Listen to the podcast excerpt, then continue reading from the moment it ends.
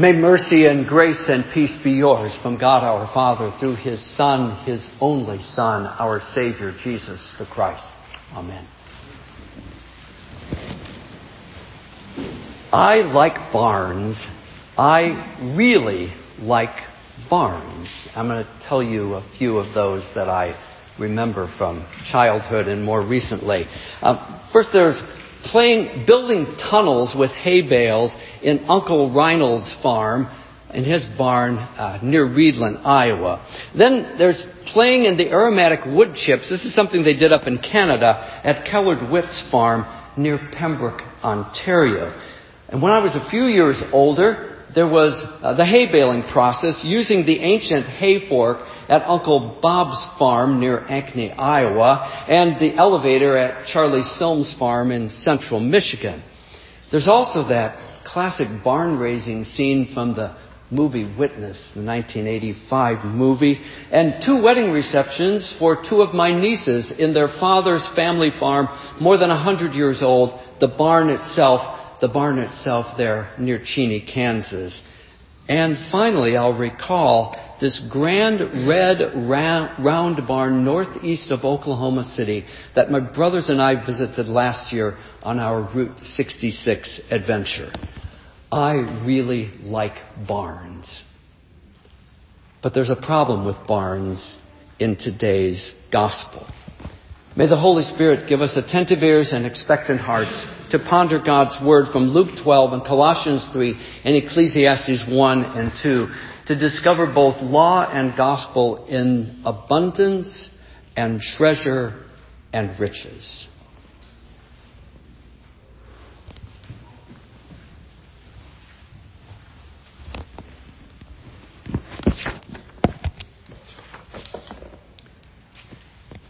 People God dearly loves. Jesus is always ready to teach. He's always ready to proclaim the good news of the kingdom. That's what happens in the portion of Luke 12, which is today's appointed gospel reading.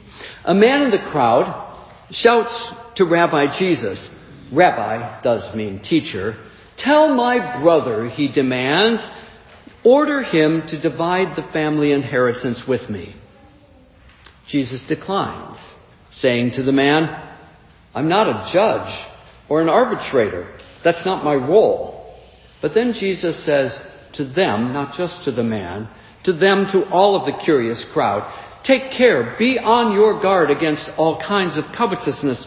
Why? Because life is not defined by how much you possess.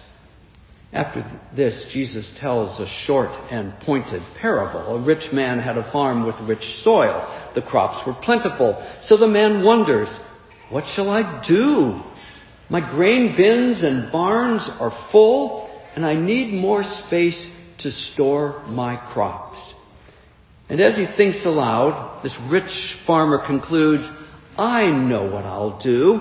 I'll tear down my puny barns and build larger barns. Then I'll have room for all my grain and all of my produce. And after that project is accomplished, I'll be able to take it easy.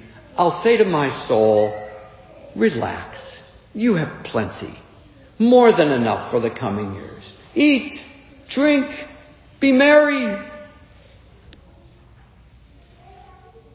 But God has other plans. As the man is imagining his new and bigger barns, perhaps even sketching out the designs on parchment, God speaks to him.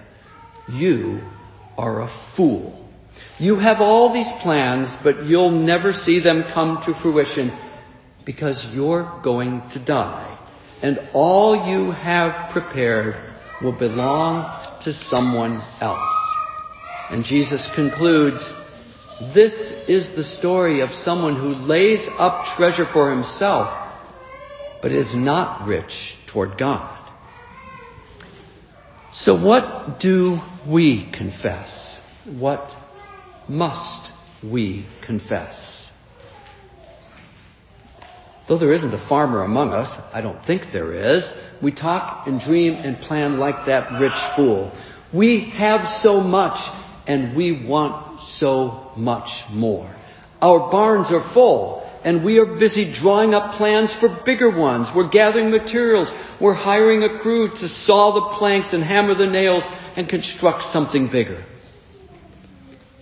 It's an interesting coincidence that the Mega Millions lottery jackpot grew and grew so much during this past week. As I drove around St. Louis and near St. Louis, I would see the billboards and the number would go up every day until finally on Friday night, five white balls and one golden ball revealed the winning numbers and some lucky or not so lucky person has claimed the second largest mega millions prize of $1.34 billion which will be reduced after taxes to a mere 780 million.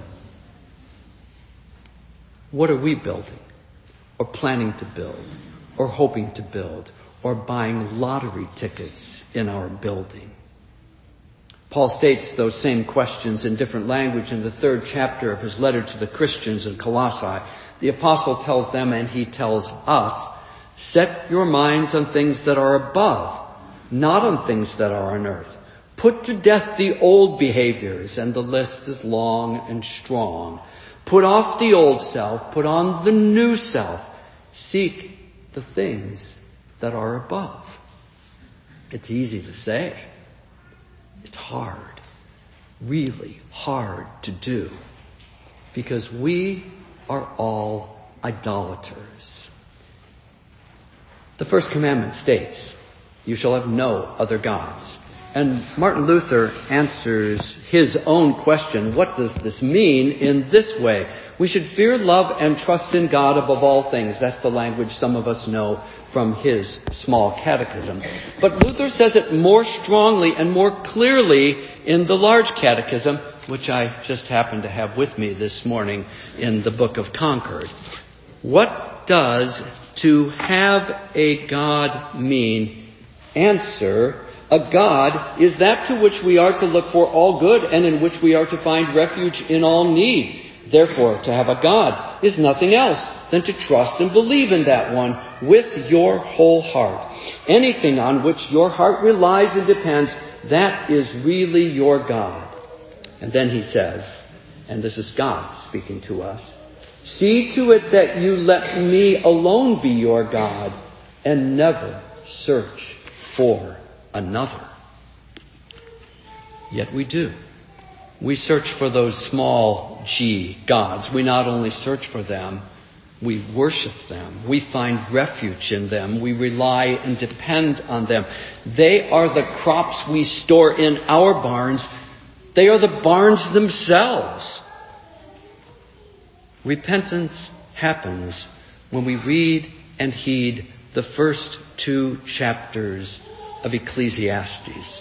Solomon nails it. Vanity of vanities. All is vanity. All our false and deadly focus on what is here on earth. All our barns. All our abundance. All our treasures. All our riches all is vanity. It vanishes like the wind. What then? What next? What must happen when we recognize and repent that we have made a mess of it all? My dear brothers and sisters in Christ, there is good news for you today. The good news is this. Jesus is the builder. Now, I, I know, and you know, from other scripture that Jesus is the cornerstone, the keystone, the true and strong support for the foundation of prophets and apostles and the structure of which his redeemed people, you and I and believers in India and Ukraine and around the world are the living stones. But I want you to ponder a different structure today. Jesus is First of all, the demo crew. By his follow me call, he begins to do a new thing. He tears down the lies we cling to. He reveals what we build or try to build on sand, not on solid rock.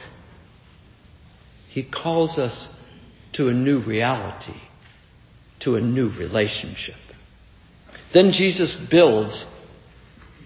He uses a post and a beam, his own cross, to hold up a blessed barn, his church. He uses a gravestone tossed aside in victory to be the foundation of his promise of life in the face of cruel death. And our Savior's barn is an immense storehouse. Here our Lord Christ holds all the treasures we will ever need. The treasure of identity when we are named as the Father's dear children at the font. The treasure of righteousness when we put on Christ's own and perfect holiness, a baptismal garment that will never wear out. The treasure of forgiveness won by his death at Golgotha for every sinful thought and desire and word and deed. The treasure spoken there every Sunday morning. The treasure tasted here soon in this divine service. This vast barn also has a vast treasure of hope. Hope for the, our darkest moments. Hope that anchors our souls. Hope that will not disappoint us. And this blessed barn is filled with the treasure of life. Life that is abundant, life that is never ending because it has nothing to do with your paycheck, your 401k, the profit you dream of from selling your house at the height of the real estate boom. But it has everything to do with Christ who is all and is in all. Abundance, treasure, riches, we long for these. And we are given these in greater ways than the rich fool or this roomful of fools could ever imagine. We are treasured. We are treasured so much that Christ Jesus gave up his riches to make you, to make us rich in his free salvation. For we are blessed with an abundance of mercy, of grace, of forgiveness, of love, of peace, of joy, of hope. In the name of the Father and of the Son and of the Holy Spirit.